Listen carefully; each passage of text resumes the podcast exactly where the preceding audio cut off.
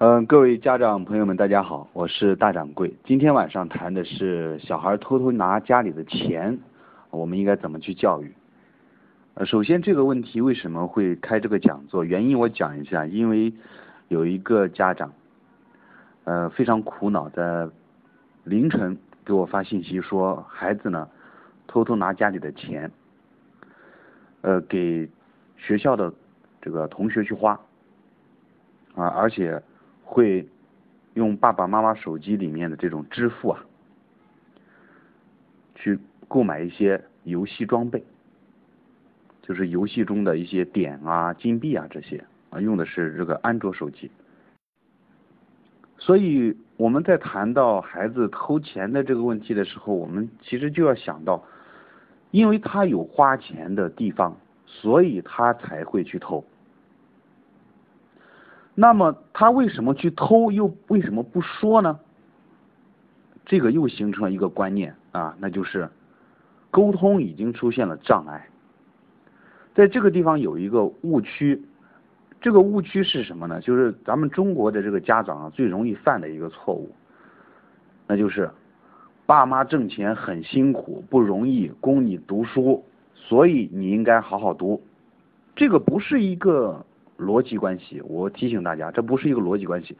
因为我挣钱辛苦，所以我现在掏钱让你去读书，你就应该去好好读书，要不然你对不起我的这种辛苦付出。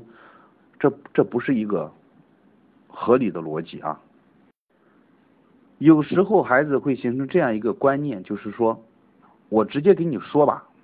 啊，给这个父母去说这个问题，这个父母有可能就会把。原来说过的这这一番话，又拿出来同同样的对孩子来进行说，那所以他会很惧怕来进行沟通，因为他一旦和你进行沟通之后，他这种要钱的行为就变成了一种有一种负罪感，就是我在辛苦的花我妈妈的钱，他为了得到他想要的东西，又为了减少这种负罪感，那就只有偷，因为偷的话可以使父母。不容易觉察到啊，如果没有觉察到，或者这个父母的这个钱乱放，那他偷了之后呢，他满足了他第一个，他没有负罪感，他这种负罪感呢相对来说要小一些，然后买到了他想要买的东西，或者达到了他想要达到的一个目的。关于和孩子沟通的这个方面，有很多的这个家长存在一种误区，这种误区就是。用大掌柜的话来说，就是将孩子打造成了第二个我，嗯，第二个父母。这个父母在年轻时没有完成的一种愿望，或者一种理想化的一种状态，就想延续在孩子身上，让他来实现我年轻时没有完成的这种理想和志愿，从而让孩子就是学钢琴的学钢琴，学跳舞的学跳舞啊。正因为我缺少这方面东西，我才让你。去得到，或者呢达到我原来想象中的一种程度，而我们都知道，我们想的这个东西和现实情况中它是不一样的。我们想要做一个烛光晚餐，结果发现啊蜡烛也点了，灯也关了，却没有找到对面一个合适的人和你来分享此刻的心情。对面还是我们每天见到的。老公或者我们每天见到的老婆，那这这一张脸对你来说已经非常的熟悉，所以我们已经无法去保持一种本来属于烛光晚餐的这种神秘感，已经没有这种神秘感了。但是我们现在还要想制造一点我们缺少的年轻时缺少的一种浪漫，结果发现情境条件有了啊，我们有红酒，我们有上好的红酒，上千块钱的红酒啊，我们有。这个香薰，那我们有一切的东西，但是我们却没有这种这种心情，所以现实和我们想象永远是差很大的。那这就要求我们在对待孩子的养育方面的话，一定要从我们的想象中脱离出来，回到现实中来。现实中，现实中就是孩子是一个动物，孩子是一个。个体，孩子是一个终究要长大的，要脱离我们的，要不是我们控制的。如果是完全受我们控制，或者是按照我们的这种想法，让孩子达到一种什么样的一个程度，那这个对孩子可能自己的天性来说的话，可能就走了歪歪路了啊。有的孩子他一开始他就是一个左撇子，在中国左撇子的一个我们知道，在中国左撇子是我们要去教育他，一般来说就是让他去纠正他用左手。的这种习惯，让他强迫他用右手写字，或者等等，这以前我们都知道发生过啊。当然现在好一些，现在有的家长比较明智，如果孩子是左撇子，他习惯用左手写字的话，那就用左手写字啊，未尝不可，呃，不必非要把他换到右手。但是我在实际的教学过程中，我就发现很多，发现很多的这个家长，哎，他孩子本来是左撇子，那左撇子。对于这种精细化的这种操作的话，他写字啊这些，很明显他左手更得力一些。可是我们通过我们学校啊，通过我们这种家庭啊，给他灌输的一个东西就是，只有右手才能写字啊，左手是不能写字的。这个是谁告诉你的？没有人告诉你左手不能写字啊，就告诉了。所以孩子他不是不可以偷钱的，他是可以偷钱的。他为了达到一种目的的话，他会有一种天然的。天然的要去偷，不不止发生在我们这个，比如说家里家庭经济比较拮据啊，或者是家庭经经济啊比较优越，他并不会因为你的家庭的一个关系，他就不去偷了。所以今天这个问题谈论的时候，我们就首先要强调一点啊，就是偷东西啊，就偷这个钱财啊，甚至包括一些其他东西的话，它是一个范，是一个广泛的一个范围。这个范围是非常大的，呃，既可以在，既可以是发生在一般的家庭，也可以发生在非常富裕的家庭。我们都知道，有的甚至成了明星之后，还要去去这个便利店，有时候买东西还要去顺走一两件东西，那已经成为一种他心理上的一种阴影，从而影响他以后的一种行为。他觉得这这种是一种满足。我们都知道，这个看一些心理学的著作的话，这种满足呢，已经是一种病态的满足了啊。那我们现在来教育的话，就是说，防患于未然啊，未雨绸缪。我们能够让孩子在有这样一个偷东西的一个端倪，或者一个偷东西的一个继承结果的时候，我们能够有一个有效的措施，能够让他不再偷，达到一种合理的沟通，这个是有必要的。哦，那我们就啊从头开始，慢慢来捋一下。首先呢，孩子为什么会去偷东西？我刚才已经说了，因为呢他有需求。第一个需求就是他有可能是想要买的东西买不到，因为零花钱给的很少，或者零花钱不够，没有做计划。他想要更多的钱，于是去偷了。有的时候呢，他是形成一种习惯了。这种习惯形成之后，就是说他看到这个钱，他就想去拿，也没有所谓偷不偷的概念了。他拿了之后呢，有时候他并并没有花掉它，他只装在自己的口袋里面，装在自己的口袋里面，他不去花它，然后就等待着父母去发现钱不见了。钱不见的时候，他就会说，父母就过来问他，啊，他就说是我拿了，然后。父母呢就对他特别关注，哎，这个孩子怎么偷钱了？啊，这是一种变相引起父母关注的。那这样一般发生在我们发生在这种呃父母很少时间陪孩子的这样的一个家庭就容易发生。这就像这个孩子他做了某件事情，结果父母呢格外关注这件事情，进而去关注孩子，平常也没有那么多时间去跟孩子来沟通。那因为这件偷钱的事情，或者因为其他的事情，关注了孩子了，这孩子就觉得，哎，我做这件事情，我的父母就可以关注到我，那我就经常去做。他他的目的很单纯，你不要认为这个孩子品性怎么样了，其实这个孩子品性还是很好的，他就是单纯的想想让你去关注他，是这么简单。那第二个就是我们说属于一种。呃，需求不满足，这个需求不满足，呃，主要发生在父母或者是母亲一方比较强势的家庭，它容易发生这样的情况。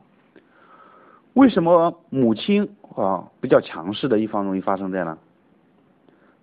有时候也会发生在单亲家庭里面。我们有时候发现哈一个问题，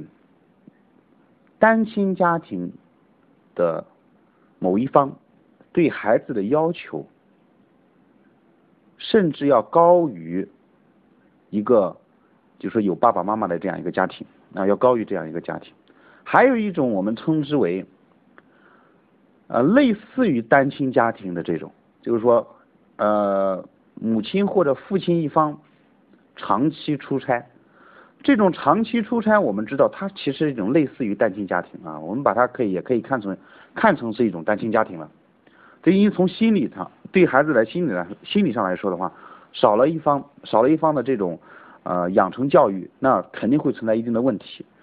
那存在一定问题就是说，因为我我们是很少跟孩子沟通，或者是我们想要最快速的解决一个问题，我们往往呢啊没有征得孩子的这种意见。我要买衣服，我要买玩具。我买衣服和买玩具，我单纯的从我们成人的角度来考虑问题。这个东西买来有有没有用啊？或者这个东西买来它的实际性价比怎么样啊？在孩子的眼睛里面，他没有性价比这个概念，他有的只是喜欢和不喜欢。我就是不喜欢这种颜色，但是你却觉得啊，这父母觉得这种颜色容易掉色。就是因为这种颜色容易掉色，那父母呢就选择另外一种不容易掉色的颜色，选择了另外一种玩具，然后来替代孩子心目中的呃第一位的这个玩具，或者第一位，也就是说我们用其他的一种，好像满足了孩子的这种需求，我们来购买，可是买到的东西他并没有满足。这是我们从家长自己的自身的角度去出发了。那时间久了之后啊，那父母如果问孩子要什么，那孩子呢就基本上就是说你买什么我就要什么，因为他以后的表达他就会缺少，他知道这样子做是没有用的，他就会缺少这方面的表达，他就不会跟你说他内心最深层次的需求，那到最后他肯定会。为了完成自己内心的一种需求，他去偷钱，他就通过其他方式来获得，那这个就是，这个就是一个原因啊。那我们的刚才说，那孩子他知道这个事是偷东西，这个事是对还是不对呢？啊，大部分的孩子，我们绝大多数的孩子都是知道偷东西是不对的，因为我们从公办学校啊，一直到我们这种社会。还有我们的看的一些书籍，大家都对偷盗这个东西的定义是非常明确的，就偷东西的是坏人，偷东西这个本身这个行为是不好的啊。我们从动画片啊这些都可以看到，对吧？所以他的对于偷东西这样一个认知是很正确的，就是我绝对认为偷东西是不正确的，可是呢，他不会去偷别人的东西。所以我们这个议题就是啊，小孩偷偷拿家里的钱，这样对吧？那如果他去拿别人家的东西的话，那这样子的话，我们就有有必要去拿出来再重新说怎么去教育。还有的呢，就是说他对于这个东西到底属于谁，或者他抱着一个想法，就是说我把这个东西呢，我玩一会儿。或者我拿起来，我用一下，我以后啊再还给他，他有这样一个概念。那在他这样一个概念里面，就认为这也不算偷啊。所以你看，这些都会促成他去拿这个钱，就是因为他没有这样一个概念，他知道这个行为不好，这知道被发现之后，他可能会主动认为这个行为是错误的。但在发生这个行为之中，他会为他自己找一个非常。合适的理由去做这件事情，而且他的这个思想呢是非常单纯的，就是说我要完成我的一个心理的愿望，我现在要找一个合适的理由。他这个钱啊本来就放在那里，也没人看管，如果我不拿的话，可能一阵风就把它吹掉了，可能这这都会成为他的一个理由。所以我当我们家长有时候会听到一些比较好笑的理由的时候，我们不应该去啊，我觉得孩子在强词夺理或者是什么样啊，这个是一个很正当的理由，对于他自己来说是一个很正当的理由。那事情如果发生了，如何去教育他呢？这个教育不能单纯的去打，或者单纯的去骂。这个首先要从两方面来说，第一个就是我们的父母和孩子沟通到位吗？他有什么深层次的需求被压制了？而这种深层次的需求，当然他如果从孩童的角度来提出来。可能是有这种幼稚的一面，可是呢，即使他是幼稚的一面，我们有没有跟他沟通过？如果没有，那这就是我们父母的问题。如果有，他还发生了，这个时候我们检讨起来其实是非常容易的。如果单纯的这种打骂、惩罚，就是说啊打一顿，我上次在我们啊这个前面的讲座中。已经说过，孩子对于这种呃罪呀，或者是这种呃这个事情所产生的结果是什么？他对这个东西害怕，就是我我今天把这个东西碰了，结果我我挨打了，那么我以后不碰这个东西。但他并不会思考，并不会思考我为什么不会去碰这个东西了。这个东西这样做是不对的，因为他的不对是因为他要被被打，所以他认为不对。这样子从孩子。角度来说，并没有解决他偷钱的这样一个偷钱的这样一个习惯的呃成因没有解决，这个就是我们呃这这个讲座的一个中心核心，那就是亲子关系。所以你看我我啰啰嗦嗦说了这么久了，其实最后终于扯到我们的话题上来了啊，就是亲子关系。这个亲子关系，家庭亲子关系比较好的。家庭比较和谐的，你会发现孩子在偷盗这一方面，他是有很明确的认知的，而且关于在孝顺这一方面，也有一个很明确的认知。那亲子关系如何去形成，并且如何去维护它，这个就牵扯到一个时间，牵扯到一个接触的一个问题。我们都知道，父亲在忙他的，母亲在忙他的，孩子在玩他的。那这样一个构成了这样一个动态的一个东西啊，动态的一个场景。那孩子在玩他的那个东西的时候呢，他内心是很安定的啊，因为其实虽然父亲母亲并没有在他身边跟他一起来玩，但是他的内心是很安定的。我们都知道以前有一位著名的作家写过一篇文章，这篇文章就是说，隔壁的孩子呢啊，他的孩子在隔壁书房里面去读这个。福尔摩斯，他读的读的就会喊一声妈妈，然后呢，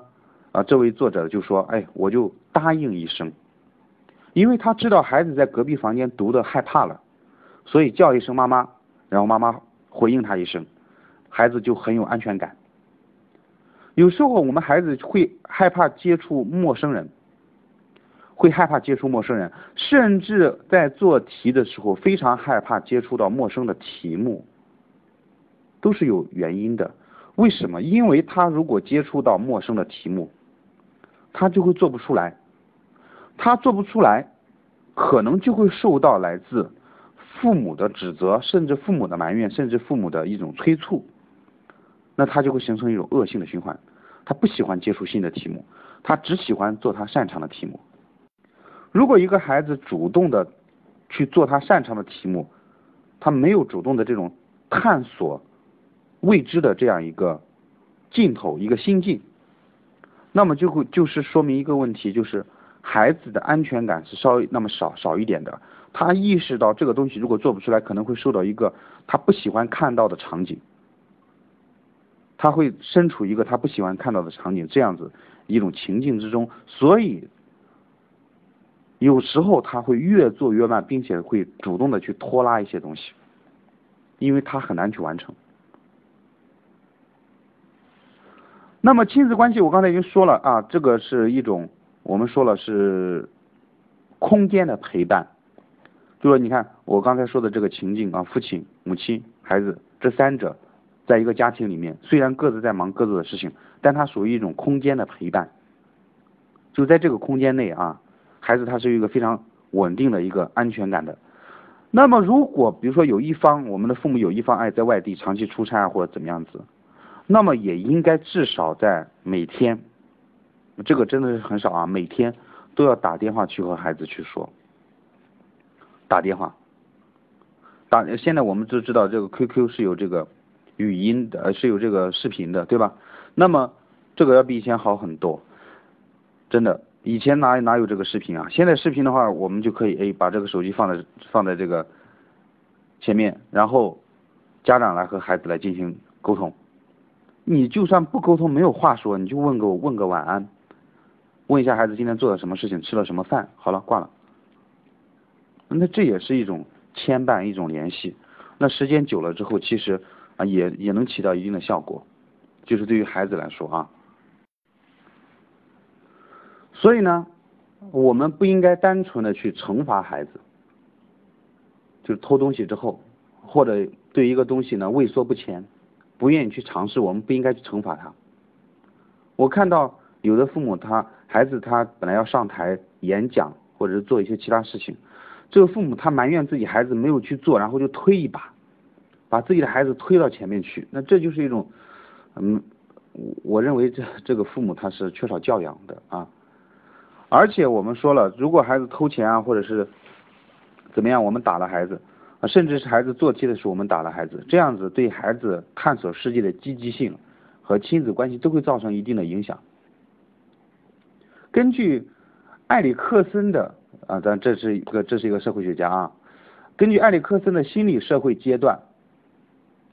八岁的孩子正处于这种探索世界、用行为来验证自己能力、形成对自己能力的信心的阶段。哎，那我们来看一下，八岁的孩子现在刚好也就是我们的二三年级、三四年级。八岁，我们就说六岁上学。那八岁刚好是三年级、四年级的样子，对吧？那这个时候，如果我们给他很多的挫败感，这个做奥数做做那种特别难的，做特别难的奥数题，动辄讲道理，我一直很反感动辄讲道理啊，就动不动我就讲讲一番大道理出来。父母我们可以讲道理，讲大道理。啊，你就像我们今天做这个讲座，啊，我们来互相探讨。你跟孩子讲太多的大道理，就会啰啰嗦嗦，就会失去这个道理应该有的效果。这个八岁的孩子，我们再说一次，八岁的孩子正处于探索世界、用行为来验证自己能力。形成对自己能力的这种信心的阶段，即使他们的探索行为是错误的，偷钱呐，玩一些比较危险的游戏啊，那么我们家长在对待这些事情的时候，一定要严厉的、严厉的提出来，但是并不要严厉的去。把它上升到一个非常什么样的程度来说，我要打了或者怎么样子，我们可以很严厉的来对待这件事情，但是不要严厉的对待孩子。就对待这件事情，我们要重视。这个严厉指的是对待这件事情我们要重视，但对我们的孩子，我们就不要特别的，呃，动不动给个脸色呀或者怎么样子，对吧？这样子对他们来说，他们的这种探索世界的主动性、自信心和自尊都会受到一定的伤害。从而影响他们这种今后的发展。如果家长让他罚跪、不吃饭，那也会让他的这种自尊、自信和安全感受挫，产生一定的对家长的敌意和恐惧，从而影响亲子关系和谐。最重要的是，偷钱，我刚才说了，这是一个表面的一个行，表面的一个已经发生的问题。那真正的问题，问题还是出现在家长对孩子的引导上面。我们家长自己在花钱的时候，有没有引导孩子形成良好的理财观念？孩子他想买玩具了，他问家长要钱，这就说明了两个问题：一个，孩子可能缺乏一个稳定的零花钱的来源；第二个呢，家长缺乏对孩子如何理财，从而买到自己心仪东西的教育。有一个家长曾经教育自己的孩子，就非常的有意思。你看，给孩子买一个存钱罐，对吧？给孩子买一个存钱罐以后，告诉他，如果我们想买一个东西以后，我们去看那个东西的价格。我们把这个东西的价格看了之后，我们来看一下，哎，这个东西如果妈妈每天给你多少零花钱，你这个零花钱你可以自己买其他东西，因为是你零花钱嘛，我也不参与什么意见指导，你想买什么就买什么。只不过妈妈说你买的东西不能对大家有害处，比如说你买一个炮竹。你买一个这个炮竹的话，你扔到别人的这个什么呃衣兜里或者什么样，这样子行为是不允许的。但是你买炮竹这个本身，我可以，你可以玩，你可以玩炮竹，对吧？那种摔炮啊这种，啊很多城市里面都有的这种摔炮这些，你可以买，但是前提条件就是你买了之后你可以玩，但是你不能对你自身造成一种危险啊，使你自身自身陷于一种危险的境地，或者是别人陷于一种危险的境地，那我们可以引导他到安全的地方去做。去玩，那也可以把这种零花钱存起来，买一个你心仪的东西。那对于孩子来说，他这种金钱，金钱啊，对于他来说是可可控制的，能够而且并且能够达到一种训练效果，就是延迟满足感。在上一讲还是我们的上上一讲啊，我讲过这个延迟满足感这个问题。所以最后呢，啊，我们说一些建议。第一个，我们要给孩子以可控制的零花钱的一个条件，不要用在不要再用以前的这种方式，我一分钱零花钱都，我一分钱的零花钱都不给你，你需要什么东西，爸爸妈妈买给你，那你还要什么东西啊？或怎么样子啊？这样子就不对。我给你把所有东西买完了，你不需要钱了，啊，这样子不对，这样子容易让孩子长大之后啊，缺少对理财的这种认识。那我就要给你，我让你去可控。当然，这个零花钱给了多少，我们还要做一个做一个说明。第一个就是我要给零花钱的时候，我们呃有的家长的意见可以参考，我可以。呃，三天给一次，或者是一周给一次，并且呢，主动跟他沟通想要买什么东西。如果是买书啊这些，那妈妈可以帮你买，但是你的零花钱我仍然会给你。可是对于你自己的一些，妈妈认为这个东西是你自己要的，那么你就要用你可控制的钱财去来买它了。那么而且我们要观察，观察孩子一个月。比如说买这种玩具和书啊这些，哎，观察他的每次买的这个东西的这种价格，我们观察一下，我们就能够定出给他多少零花钱合适。第二个呢，我们锻炼孩子延迟满足感的能力的时候，我们就啊这个存钱罐呐，这个存钱罐我们可以买的有这种可以看得见里面的东西，买那种。不要买那种完全看不到啊！有时候我我都建议，其实买那种，呃，稍微带点透明的，让他能够看得到他自己攒的结果。我们都知道，当我攒够一个东西的时候，我就会发现，哎，越来越容易攒了。前几天、前一周时间，我很有可能就从里面拿出东西来。啊，每次让他去做这样一个事情的时候，他就会非常的兴奋，他就会认为。他这样子的坚持和付出是有意义的，也能锻炼他为达到目标忍耐坚持的这种理财能力。第三种呢，就是说，在一些特殊情况下，可以让孩子有限度的去提前花一些钱。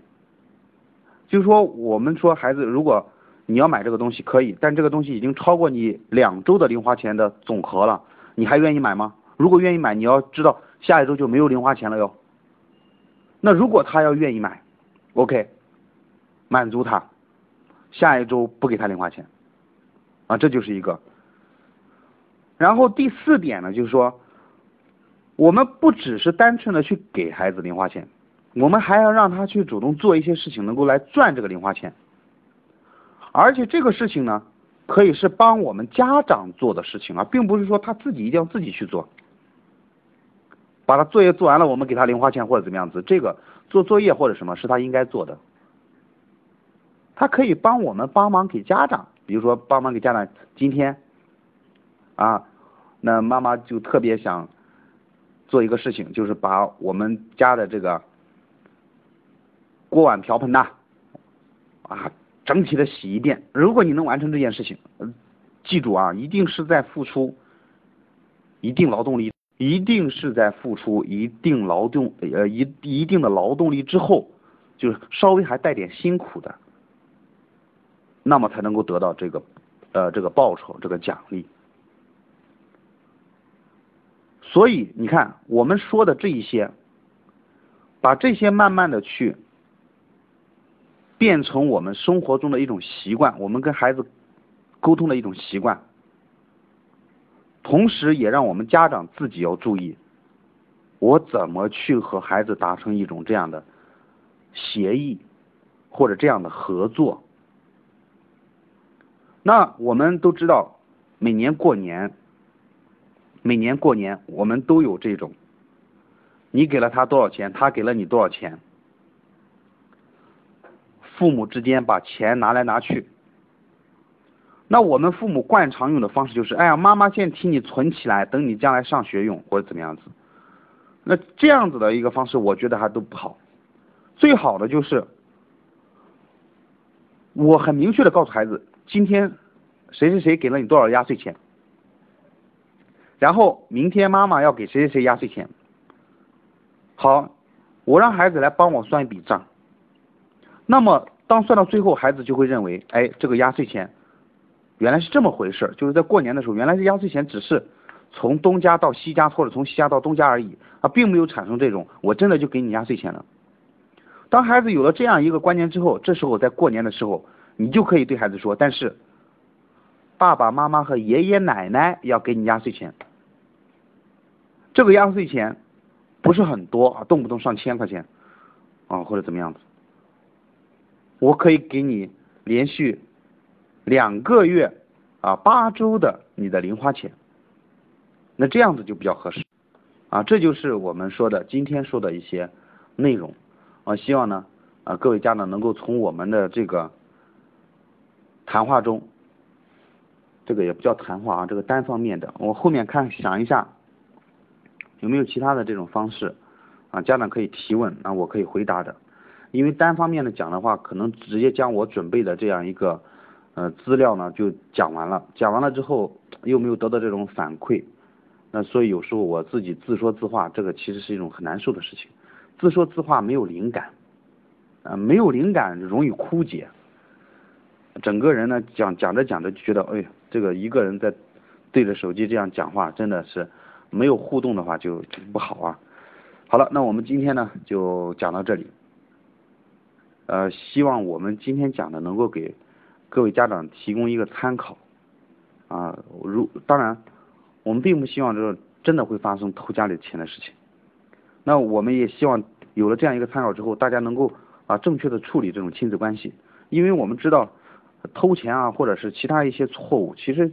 啊说归根结底啊，可能就是沟通或者是家庭的示范养成出现了问题。那有了问题，我们去解决它。如果有了问题，我们去。抱怨或者是找一些呃很奇怪的方法去治啊，认为这个东西能治好，那就是有点笑人了啊。好了，我们今天就讲到这里嘛。有什么问题的话，大家可以去呃在我们的这个大掌柜的这个群里面啊去讨论。我是希望通过不断的讨论一些问题呢，能够得到一个非常合理的解决方法。啊，当然，我刚才提的一些建议并不是十全十美，能够指导大家，能够让大家哎有一个心得，从而有自己的一套方法，从而有自己的一套方法呢，这是最好的。好了，啊，我们不知不觉又讲了啊四十分钟，那好了，我们今天就到这里啊。我们下次的一个内容，我们还是主要讲一下学习中的，那就是成都小升初的数学题的奥数题占了多大的比例，以及它每年会出什么样的题目，这是我们下次讲座的内容。那到后面呢，我会我会对这个各个省市的小升初的题目进行一个分析，然后跟大家来进行一个讨论。好了，我们下次再见。